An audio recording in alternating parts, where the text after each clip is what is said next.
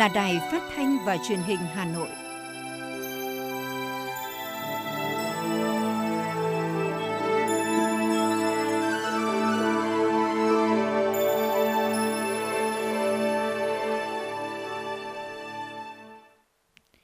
Bây giờ là chương trình thời sự của Đài Phát thanh Truyền hình Hà Nội, phát trực tiếp trên sóng phát thanh tần số FM 90 MHz.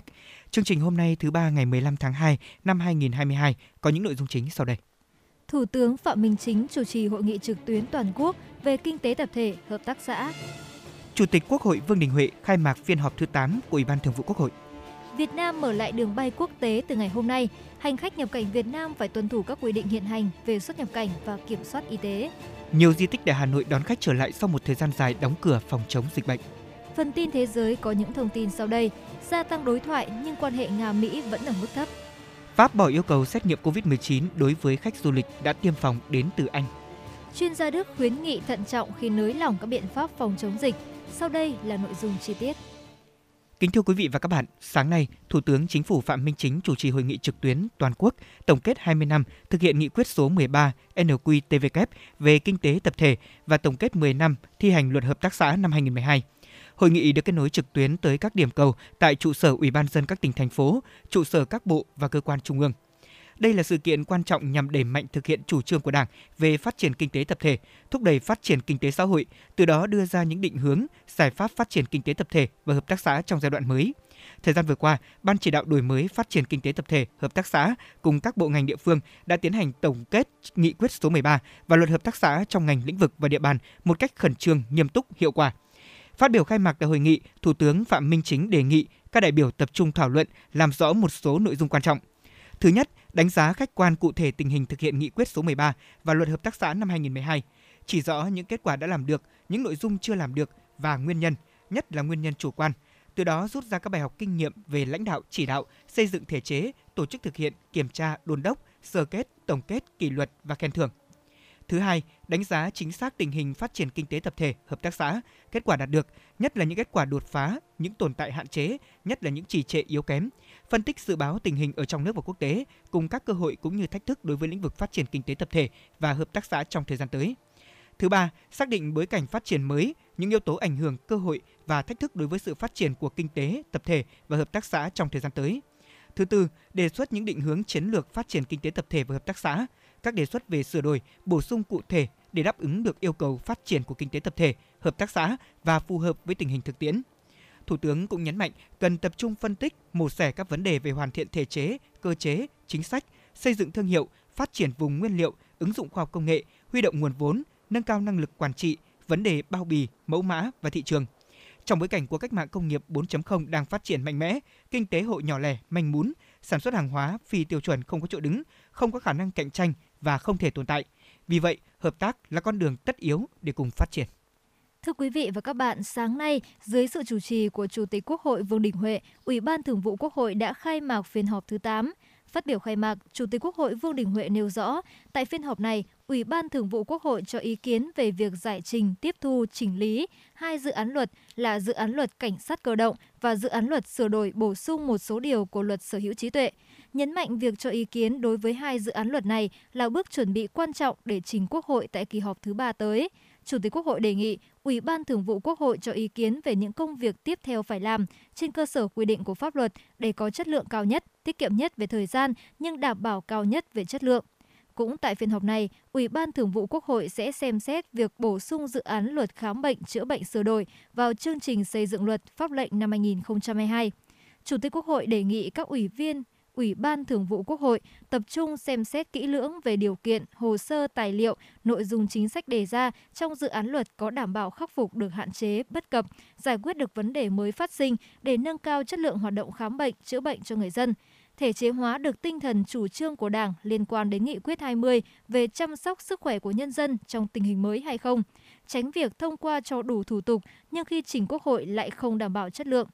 Về công tác giám sát, Chủ tịch Quốc hội Vương Đình Huệ nêu rõ, Ủy ban Thường vụ Quốc hội sẽ xem xét kết quả bước đầu của giám sát chuyên đề về công tác quy hoạch, đề nghị các ủy viên Ủy ban Thường vụ Quốc hội tập trung cho ý kiến về cách thức tổ chức tiếp theo, những vấn đề lớn cần phải quan tâm đối với chuyên đề giám sát tối cao này của Quốc hội. Tại phiên họp, Ủy ban Thường vụ Quốc hội sẽ xem xét dự thảo nghị quyết sửa đổi quy chế làm việc của Ủy ban Thường vụ Quốc hội, dự thảo nghị quyết sửa đổi bổ sung nghị quyết số 575 ngày 31 tháng 1 năm 2008 của Ủy ban Thường vụ Quốc hội khóa 12 quy định về chức năng, nhiệm vụ của Ban công tác đại biểu. Cùng với đó, Ủy ban Thường vụ Quốc hội cũng sẽ xem xét quyết định việc thành lập các phường thuộc thị xã Phổ Yên và thành lập thành phố Phổ Yên, tỉnh Thái Nguyên. Với tưởng lượng làm việc trong 2 ngày rưỡi, nhiều nội dung lớn, Chủ tịch Quốc hội Vương Đình Huệ đề nghị các ủy viên Ủy ban Thường vụ Quốc hội, đại diện các cơ quan hữu quan tập trung chủ động sắp xếp lịch làm việc, dự họp đầy đủ, đúng thành phần, hoàn thành chương trình phiên họp với chất lượng cao nhất. Ngay sau phần khai mạc, dưới sự điều hành của Phó Chủ tịch Quốc hội Trần Quang Phương, Ủy ban Thường vụ Quốc hội cho ý kiến về việc giải trình, tiếp thu, chỉnh lý dự án luật cảnh sát cơ động, Hà Nội ra soát tăng cường tiêm vaccine cho các đối tượng nguy cơ mắc COVID-19. Thưa quý vị và các bạn, Ủy ban dân thành phố Hà Nội vừa ban hành kế hoạch số 46 thực hiện nghị quyết số 33 ngày 10 tháng 12 năm 2021 của Hội đồng nhân dân thành phố về chương trình mục tiêu nhằm giảm thiểu ùn tắc và bảo đảm an toàn giao thông trên địa bàn thành phố trong giai đoạn 2021-2025. Ủy ban dân thành phố đặt ra một số nhiệm vụ và giải pháp thực hiện kế hoạch này. Trong đó, thành phố xây dựng cơ chế chính sách và hoàn thiện hệ thống văn bản quy phạm pháp luật trong lĩnh vực giao thông vận tải, tiến hành ra soát xây dựng và hoàn thiện các quy hoạch, kế hoạch, đề án phát triển kết cấu hạ tầng giao thông vận tải của thành phố. Trong đó tập trung ra soát quy hoạch giao thông vận tải thủ đô Hà Nội đến năm 2030, tầm nhìn đến năm 2050 để cập nhật bổ sung, tích hợp vào điều chỉnh quy hoạch chung xây dựng thủ đô và quy hoạch thành phố Hà Nội thời kỳ 2021-2030, tầm nhìn đến 2050 thành phố cũng hoàn thiện thủ tục trình Thủ tướng Chính phủ phê duyệt quy hoạch về bến xe, bãi đỗ xe, trung tâm tiếp vận và trạm dừng nghỉ trên địa bàn thành phố Hà Nội đến năm 2030, tầm nhìn đến năm 2050 về quản lý bảo trì kết cấu hạ tầng giao thông và tổ chức giao thông khoa học hợp lý, phát huy hiệu quả tối đa năng lực kết cấu hạ tầng giao thông hiện có. Ủy ban dân thành phố chỉ đạo Sở Giao thông Vận tải, các sở ngành của thành phố phối hợp chặt chẽ với Ủy ban dân các quận của thành phố trong việc cải tạo chỉnh trang đồng bộ 180 tuyến đường trên địa bàn 12 quận sau hạ ngầm sắp xếp đường dây cáp đi nổi đã được xác định tại chương trình số 03 ngày 17 tháng 3 năm 2021 của Thành ủy. Tổng kinh phí để thực hiện chương trình mục tiêu giai đoạn 2021-2025 là 1.865,207 tỷ đồng và được phân bổ theo từng năm.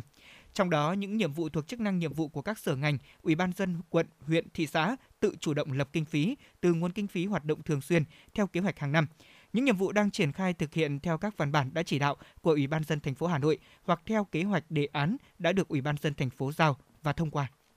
Ngân hàng Quốc tế HSBC vừa đưa ra dự báo về các chỉ tiêu kinh tế của Việt Nam năm 2022. Theo đó, tổ chức này nâng nhẹ mức dự báo lạm phát bình quân năm 2022 của Việt Nam từ 2,7% lên 3%. Ngân hàng này cho biết trên thực tế, lạm phát nhiên liệu vẫn tiếp tục gia tăng, đẩy số liệu lạm phát tháng 1 lên 1,9% so với cùng kỳ của năm 2021. Mặc dù vậy, giá lương thực thực phẩm vẫn ổn định trong bối cảnh lạm phát do nhu cầu còn chưa tăng. HSBC cũng cho rằng, trong khi tình hình lạm phát ở nhiều nước ASEAN như Thái Lan và Singapore bắt đầu thu hút sự quan tâm của nhiều người, lạm phát nhiều khả năng không phải mối lo lớn của Việt Nam năm nay.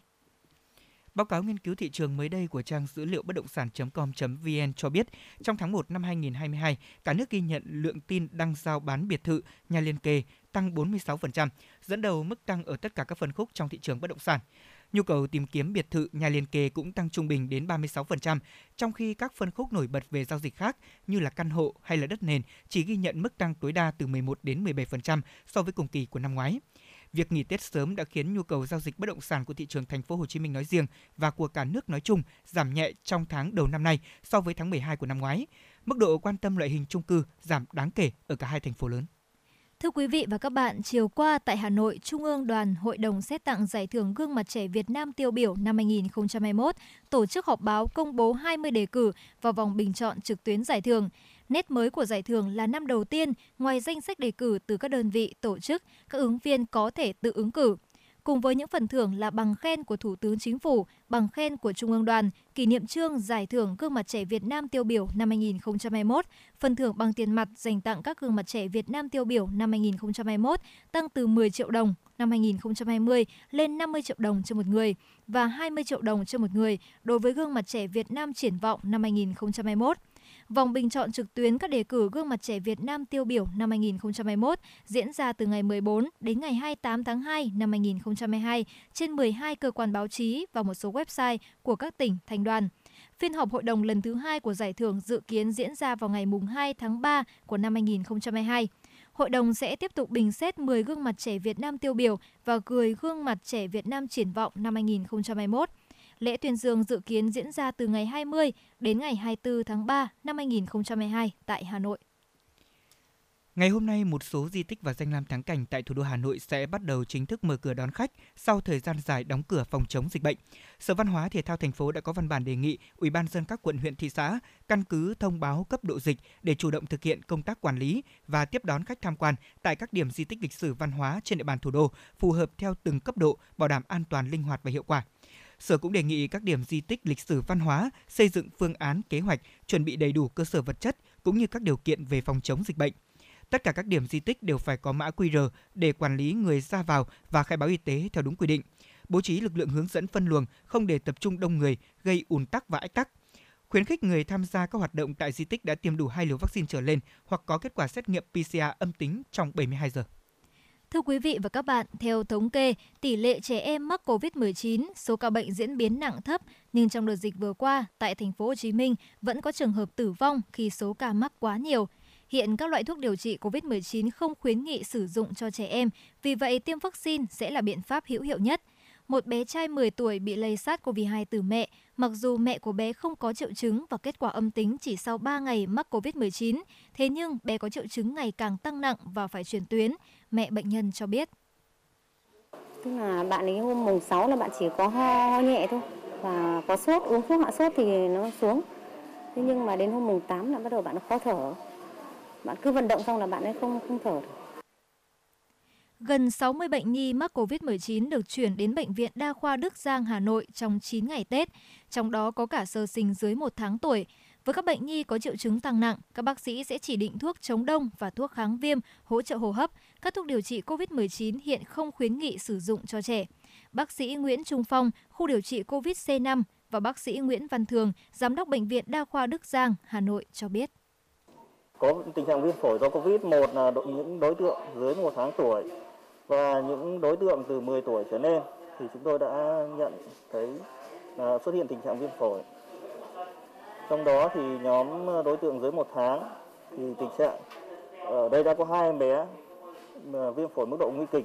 đã phải chuyển sang bệnh viện Nhi Trung ương. À, trong giai đoạn vừa rồi thì tỷ lệ trẻ mắc Covid ít, lý do là chúng ta cách gần như giãn cách xã hội các cháu không phải đi học tiếp xúc ít còn trong giai đoạn tới các cháu đi tham gia đi học hành thì chắc chắn tỷ lệ trẻ em mắc covid sẽ tăng lên Trẻ dưới 11 tuổi hiện chưa được tiêm vaccine, vì vậy nguy cơ trẻ bị mắc cao hơn so với các đối tượng khác và có thể gặp các di chứng vĩnh viễn gây suy giảm sức khỏe, ảnh hưởng tới sự phát triển của trẻ. Hiện Bộ Y tế đã đàm phán mua 21,9 triệu liều vaccine phòng COVID-19 của Pfizer-BioNTech. Giáo sư tiến sĩ Nguyễn Thành Long, Bộ trưởng Bộ Y tế thông tin. Là tiến hành đánh giá về những cái ờ, sự chấp nhận của nhất là những cái bậc cha mẹ, phụ huynh học sinh và trong thời gian qua thì Bộ Y tế đã tiến hành một cái điều tra trực tuyến trên 114.000 những ờ, phụ huynh học sinh trong vấn đề về cái việc mà tiêm cho trẻ từ 5 đến 12 tuổi. Thế rồi là chúng ta cũng chuẩn bị cho tất cả những cái phương án các kịch bản và đàm phán với các đối tác với những nhà sản xuất để vấn đề về đảm bảo cung ứng đối với vaccine. Mặc dù tiêm vaccine hiện nay cho trẻ em không bắt buộc, song ngành y tế khuyến cáo người dân tiêm chủng để giảm nguy cơ lây truyền dịch trong cộng đồng. Đây cũng là cơ sở để mở cửa trường học an toàn trong thời gian tới.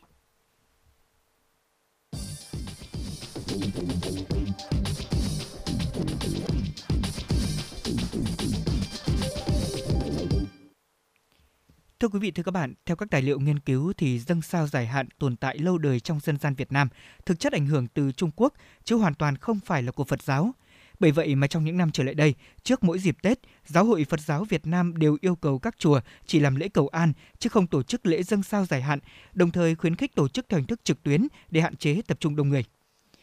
Chùa Phúc Khánh không còn nhận dâng sao dài hạn, thay vào đó chuyển sang cầu an. Ngôi chùa này vẫn là một trong những địa chỉ được nhiều người hành lễ mỗi dịp đầu xuân năm mới. Đây cũng là năm thứ hai mà chùa Phúc Khánh tổ chức đại lễ cầu an bằng hình thức trực tuyến trên các nền tảng số để không tập trung đông người khi tiến hành nghi lễ. Chị Vũ Thị Trang và chị Nguyễn Thị Dung ở Hà Nội cho biết. Kiêng có lành thì mình ờ, cũng làm theo ờ, lễ dân sao giải hạn của nhà chùa. Nhà chùa có thông báo là tổ chức hình thức trực tuyến, ờ, không tổ chức trực tiếp như mọi năm thì tôi thấy là cũng khá là phù hợp với tình hình dịch bệnh hiện nay. Đầu năm tôi lễ cầu an thì tôi muốn mong muốn cho là quốc thái dân an, mọi người mọi nhà đều mạnh khỏe. Thực tế thì tục cúng sao dài hạn có nguồn gốc từ Trung Quốc, xuất phát từ niềm tin rằng mỗi năm con người có một vì sao chiếu mệnh.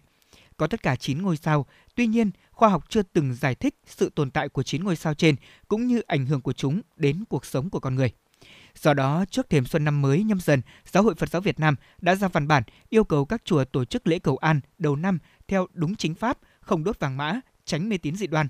Ni sư Thích Đàm Hiếu, Ủy viên Giáo hội Phật giáo thành phố Hà Nội và tiến sĩ Nguyễn Viết Chức, nguyên Phó chủ nhiệm Ủy ban Văn hóa Giáo dục của Quốc hội cho rằng cái mê tín dị đoan là thí dụ như là cứ bày ra là một năm bao nhiêu cái sao xấu một tháng ngày nào sao xấu cái đấy là là do cái ông thầy đấy bày ra chứ còn bây giờ mình phải cầu chứ còn mình biết mọc rồi mới lễ thì lễ cái gì nữa. Đấy thế còn hình nhân là hoàn toàn mê tín. Là chính là giáo hội đã thấy rằng là cái việc mà mê tín dị đoan là không đúng. Và trong giáo lý cũng không có khuyến khích cái mê tín dị đoan. Nếu như là một cái lễ cầu bình an chung cho tất cả mọi người bởi vì an khang thịnh vượng mà bình an là cái điều ai cũng mong muốn. Mọi người đến chùa cầu bình an là việc tốt thế nhưng không nên mang theo tâm lý nặng nề là cần dâng sao dài hạn, đặc biệt là đảm bảo an toàn cho chính mình và những người xung quanh. Tiếp tục là phần tin. Bộ Giao thông Vận tải vừa ban hành thông tư quy định về hoạt động trạm thu phí đường bộ. Thông tư quy định rõ tiêu chí thành lập trạm thu phí đường bộ là phải đặt trong phạm vi của dự án và được cấp có thẩm quyền phê duyệt trong báo cáo nghiên cứu khả thi của dự án đầu tư hoặc trong đề án khai thác tài sản kết cấu hạ tầng giao thông đường bộ thực hiện hình thức thu tiền dịch vụ sử dụng đường bộ điện tử, không dùng và sử dụng công nghệ thu tiền dịch vụ, sử dụng đường bộ tiên tiến hiện đại. Trường hợp áp dụng hình thức khác phải được cấp có thẩm quyền cho phép. Trường hợp trạm thu phí hoàn vốn cho dự án đối tác công tư phải đảm bảo hiệu quả đầu tư của dự án. Kể từ ngày hôm nay, nước ta sẽ chính thức dỡ bỏ các hạn chế đối với hoạt động vận chuyển hành khách trên các chuyến bay thường lệ và không thường lệ. Hành khách nhập cảnh Việt Nam phải tuân thủ các quy định hiện hành về xuất nhập cảnh và kiểm soát y tế. Như vậy, kể từ ngày hôm nay, 15 tháng 2, sẽ không hạn chế tần suất khai thác các chuyến bay quốc tế chở khách thường lệ vào Việt Nam.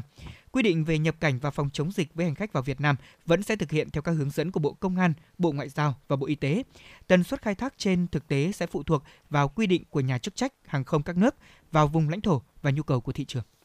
Ngày 14 tháng 2, cơ quan chức năng Nhật Bản đã xác định được đối tượng đe dọa bắn hạ máy bay của hãng hàng không quốc gia Việt Nam, Vietnam Airlines khi qua vịnh Tokyo trên và đường đi về Việt Nam. Cơ quan chức năng cho biết nghi phạm là một người đàn ông Nhật Bản. Đối tượng này khai đã theo dõi thông tin chuyến bay được đăng tải công khai trên mạng và phát sinh hành động đe dọa an ninh an toàn. Trong toàn bộ vụ việc này, đối tượng thực hiện hành vi đe dọa một mình, không có đồng phạm. Hiện nay, cơ quan chức năng Nhật Bản vẫn đang tiếp tục xác minh, làm rõ vụ việc và chưa có kết luận chính thức. Thưa quý vị và các bạn, mùa xuân, mùa của đất trời và của biếc lộc trời non để những vườn hoa thêm tràn đầy hương sắc. Mời quý vị và các bạn cùng ghé thăm công viên thực vật cảnh Việt Nam tại xã Tam Hiệp, huyện Thanh Trì để được cảm nhận hương sắc của mùa xuân nơi đây. Cách trung tâm thủ đô không xa, công viên thực vật cảnh Việt Nam sở hữu một không gian rộng rãi lên đến 4 hecta, vô cùng thoáng mát và trong lành. Tới đây, du khách được hòa mình vào thiên nhiên của cỏ cây hoa lá để tận hưởng bầu không khí tuyệt vời mà giữa thủ đô Hà Nội ồn ào, hiếm có một nơi nào có thể đem lại cho du khách cảm giác này. Với những loại hoa rực rỡ sắc màu, xanh tốt bốn mùa, những loài cây cảnh đa dạng, điểm tô là tiếng chim hót, làm xua tan mọi muộn phiền âu lo. Dừng chân tại trang trại hoa hồng, du khách như bị choáng ngợp trước vẻ đẹp của hàng nghìn cây hồng lớn nhỏ đang đơm bông ngát hương, rực rỡ đủ sắc màu. Ông Đào Mạnh Hùng, chủ nhân vườn hồng ở đây cho biết, vườn hồng của ông đã thu thập về đây trên 20.000 cây hồng, trong đó có 300 loài quý hiếm ở cả trong nước và trên thế giới, có nguồn gốc từ Pháp, Hà Lan, Đức, Mỹ, Ý và Anh. Nắm bắt được những xu hướng của người tiêu dùng và của khách du lịch, ông Hùng đã săn lùng các giống hồng quý về trồng, từ hồng cổ trong nước đến hồng ngoại nhập. Trong đó có hồng cổ Sapa, Bạch Vân Khôi, hồng đào cổ, hồng cổ leo Hải Phòng, đặc biệt là hồng ngoại. Ông Đào Mạnh Hùng, chủ trang trại hoa hồng cho biết. Hoa hồng ngoại này thì phải nói là rất quý rồi. Nó, nó quý ở cái là bông nó rất lạ, mỗi cây một kiểu dáng. Nó đa dạng về sự phát triển của cây cũng như là là hoa. Sau nữa là nó rất thơm Ở trang trại chúng tôi đây riêng màu hồng đã là sắp xỉ 120 giống rồi. Có những người người ta muốn trang trí tạo ra một điểm nhấn lớn có giàu tính ấn tượng thì chúng tôi có thể tư vấn được cho mọi người để làm sao mà ờ, tìm được cái loại cây hoa nó phù hợp với mình nhất. Nhiều gốc hồng có tuổi đời hàng chục năm với giá trị lên tới vài chục đến vài trăm triệu đồng. Vườn hồng của ông Hùng được chăm sóc khoa học từ khâu đất trồng, nước tưới đến phải bổ sung chất dinh dưỡng cho cây. Chính vì thế toàn bộ cây trong vườn luôn cho hoa đẹp và tươi tốt quanh năm. Để có lứa hoa hồng nở đúng trong dịp đầu xuân, đòi hỏi phải tỉ mỉ căn thời gian, theo dõi thời tiết để điều chỉnh nhiệt độ thích hợp cho hoa nở đúng dịp, phù hợp với thị hiếu của người chơi hoa. Đến đây du khách như bị cuốn hút bởi vẻ đẹp của những loài hoa tràn ngập sắc hoa và hương thơm ngào ngạt. Mỗi ngày tại chính khu vườn này có hàng nghìn bông hoa bùng nở. Mỗi bông một màu đỏ, một màu sắc, hương thơm khác nhau đã khiến nhiều người tới thăm vườn phải trầm trồ khen ngợi. Bà Trân Nhã Thiền, một khách tham quan, chia sẻ. Cô người Quảng Ninh, người Hạ Long, cô đang ngắm hoa hồng đấy, cô thích hoa hồng leo. Hoa hồng cô thích là cái hương của nó rất là thơm này, thế rồi uh, những cái cánh hoa của nó rất là yêu, từ nụ cho đến thành hoa. Công viên thực vật cảnh mô hình du lịch sinh thái trên địa bàn để người dân thủ đô và các tỉnh lân cận đến tham quan và đây cũng có thể coi là một mô hình điển hình. Ông Ngô Ngọc Toàn, Bí thư Đảng ủy xã Tam Hiệp, huyện Thanh Trì cho biết. Cái ờ, mô hình của chỗ gia đình anh Hùng cũng là một cái mô hình cái cảnh quan ờ, để tạo được cái mô hình du lịch sinh thái ở trên địa bàn. À, không những là địa bàn của xã Tam Hiệp, huyện Thanh Trì mà muốn rằng là cái mô hình phát triển lớn hơn để cho cũng có một cái khu vực à, sinh thái để người dân của thủ đô Hà Nội có thể là thường xuyên đến tham quan, à, không những tham quan, chiêm ngưỡng cái vẻ đẹp của các loài hoa, cây cảnh à, mà nếu như có những cái nhu cầu mua hay được à, tư vấn thì à, chỗ công ty của anh Hùng này cũng sẵn sàng giúp. Đi giữa vườn hoa xuân tràn đầy hương sắc, du khách có thể cảm nhận được sắc xuân tràn ngập ở vùng quê ngoại ô của thành phố. Trong sắc hoa xuân thắm đượm sự tinh tế và những điều thú vị về thế giới hoa, cây cảnh, tiếp thêm năng lượng cho bản thân trong những ngày đầu xuân mới nhâm dần. Trước đây tôi thích ăn đồ mặn, vợ tôi kêu ca nhưng tôi không nghe Hai năm trước tôi phải nhập viện vì một cơn đột quỵ do huyết áp quá cao. Bác sĩ nói một trong những nguyên nhân chính của căn bệnh là tôi ăn nhiều đồ mặn. Căn bệnh này không chỉ làm khổ tôi mà còn biến tôi trở thành gánh nặng cho gia đình. Ăn nhiều muối, bột canh, hạt nêm, nước mắm, nước tương có thể dẫn đến tăng huyết áp và đột quỵ. Tổ chức Y tế Thế giới khuyến cáo chỉ nên ăn dưới 5 gram muối mỗi ngày, nhưng chúng ta hiện đang ăn gấp đôi số lượng đó, giảm một nửa lượng muối ăn ngày bằng cách cho bớt muối, chấn nhẹ tay, giảm ngay đồ mặn.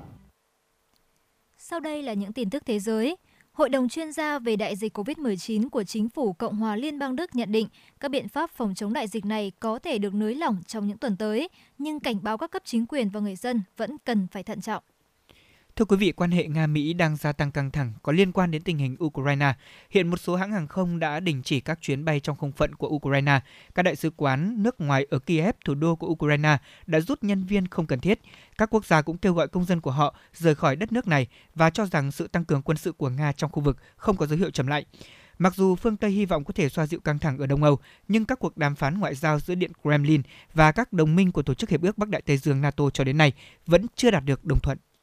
các nhà khoa học hàng đầu của Vương quốc Anh đã cảnh báo một biến thể trong tương lai của COVID-19 có thể nguy hiểm hơn nhiều và gây ra số ca tử vong và mắc bệnh nghiêm trọng cao hơn nhiều so với biến thể Omicron. Do đó, nhiều người trong số họ nói rằng cần phải cẩn trọng trong việc dỡ bỏ các hạn chế cuối cùng để ngăn ngừa COVID-19 ở Anh, như Thủ tướng Boris Johnson dự định thực hiện vào cuối tuần tới. Trong khi đó, thì Pháp đã yêu cầu dỡ bỏ xét nghiệm COVID-19 đối với khách du lịch đã tiêm phòng đến từ Vương quốc Anh. Bộ Nội vụ của nước này cho biết từ ngày 12 tháng 2 thì du khách không cần xét nghiệm miễn là họ được tiêm phòng theo quy định của châu Âu. Thưa quý vị, Đức hy vọng sự xuất hiện của 34 triệu liều vaccine Novavax trong năm nay sẽ thuyết phục nhiều người sử dụng vaccine ngừa COVID-19. Người phát ngôn của Bộ Y tế Đức cho biết khoảng 4 triệu liều sẽ được cung cấp trong quý đầu tiên. Các nhà chức trách của Hàn Quốc ngày hôm qua cho biết nước này sẽ bắt đầu tiêm vaccine ngừa COVID-19 liều thứ tư trong tháng này và bổ sung hàng triệu bộ dụng cụ xét nghiệm tại nhà để giảm bớt tình trạng thiếu hụt trong bối cảnh gia tăng các ca nhiễm vì biến thể Omicron. Các cơ quan y tế của Hàn Quốc đã cảnh báo rằng số ca mắc mới hàng ngày có thể lên tới 170.000 ca vào khoảng cuối tháng này. Viện Khoa học Toán học Quốc gia, một tổ chức tư vấn do nhà nước điều hành, ước tính con số này thậm chí có thể tăng cao tới 360.000 ca vào đầu tháng tới. Singapore đã cấp phép tạm thời cho vaccine COVID-19 Novavax với lô vaccine đầu tiên, dự kiến sẽ đến tay khách hàng trong vài tháng tới, cơ quan khoa học y tế Singapore cho biết hôm nay. Cùng ngày, thì cơ quan quản lý sản phẩm y tế của Trung Quốc cũng đã phê duyệt có điều kiện cho thuốc điều trị COVID-19 đó là Paxlovid của Pfizer để điều trị cho người lớn bị nhiễm bệnh nhẹ đến trung bình và có nguy cơ cao tiến triển thành tình trạng nghiêm trọng. Paxlovid là viên uống đầu tiên được phát triển đặc biệt để điều trị các ca nhiễm mới COVID-19 ở nước này.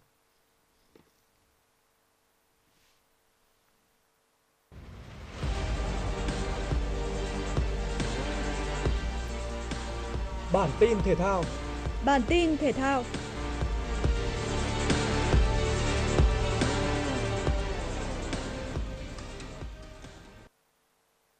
Tại buổi tập chiều hôm qua của đội tuyển U23 Việt Nam, huấn luyện viên Đinh Thế Nam đã dành khá nhiều thời gian cho các nội dung rèn luyện khả năng dứt điểm và tận dụng các tình huống đá phạt cố định. Buổi tập bắt đầu bằng phần khởi động răng lưới bắt cá khi các cầu thủ nắm tay kết thành một hàng để đuổi theo một số cầu thủ đang chạy. Tiếp đó, các cầu thủ được chia thành các nhóm khác nhau để thực hiện phối hợp truyền bóng rồi dứt điểm trước cầu môn. Trước khi chia đôi đội hình thi đấu đối kháng để thực hành những gì đã được hướng dẫn trước đó. Cũng trong buổi tập này, huấn luyện viên Đinh Thế Nam đã hướng dẫn rất cận kẽ các tình huống phối hợp đá phạt để đảm bảo được khả năng ăn bàn cao nhất trong những tình huống cố định. Về chấn thương của báo quyền, tiền vệ này phải tập riêng bên ngoài sân sau phần khởi động chung với các đồng đội. Bá quyền cần thời gian dài nữa mới có thể bình phục hoàn toàn. Giải vô địch U23 Đông Nam Á, U23 Campuchia gặp U23 Brunei. Với lợi thế sân nhà, U23 Campuchia đã tạo ra một thế trận hoàn toàn vượt trội so với U23 Brunei. Chỉ trong 33 phút của hiệp 1, lần lượt Chantia, Sosidan và Sati đã đưa U23 Campuchia vươn lên dẫn trước với tỷ số 3-0. Bước vào hiệp 2, cơn mưa to đã khiến trận đấu phải tạm dừng trong 30 phút. Sau khi trở lại sân, U23 Campuchia vẫn duy trì được thế trận một chiều. Đội chủ nhà tiếp tục ghi thêm 3 bàn thắng nữa do công của Bunchai, Rotana và Kakaza. Trung cuộc, U23 Campuchia giành chiến thắng cách biệt 6-0 trước U23 Brunei. Kết quả này giúp U23 Campuchia chiếm ngôi đầu bảng A sau lượt trận đấu đầu tiên. Đội tuyển U23 Timor-Leste không được đánh giá cao bằng đội tuyển U23 Philippines, nhưng họ đã gây bất ngờ trong trận đầu giao quân của mình. Ngay ở phút thứ 5, đội tuyển Timor-Leste đã có bàn thắng mở tỷ số từ chấm phạt đền nhờ công của Marginho. Các cầu thủ Timor-Leste chơi lần lướt hơn và có thêm nhiều cơ hội trong hiệp 1. Nhưng U23 Philippines đã kịp thời cân bằng tỷ số 1-1 trước khi hiệp 1 khép lại nhờ công của Ivan Owano. Hiệp 2 diễn ra với kịch bản tương tự khi thế trận những phút đầu vẫn thuộc về U23 Timor-Leste và họ đã có một lần nữa vượt lên dẫn trước ở phút 55 với pha lập công của Jamito. Tuy nhiên, U23 Philippines đã cân bằng tỷ số khi chỉ chưa đầy 7 phút sau, Ivan Owano tiếp tục tỏa sáng để hoàn tất cú đúp. 2-2 cũng là tỷ số cuối cùng của trận đấu. Dự báo thời tiết vùng châu thổ sông Hồng và khu vực Hà Nội chiều và tối ngày 15 tháng 2 năm 2022. Khu vực vùng đồng bằng Bắc Bộ, ngày không mưa, đêm có mưa phùn và sương mù, gió cấp 1, cấp 3, nhiệt độ từ 15 đến 20 độ C.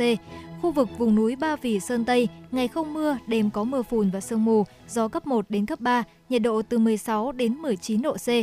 Khu vực ngoại thành từ Phúc Thọ tới Hà Đông, ngày không mưa, đêm có mưa phùn và sương mù, gió cấp 1 đến cấp 2, nhiệt độ từ 17 đến 20 độ C.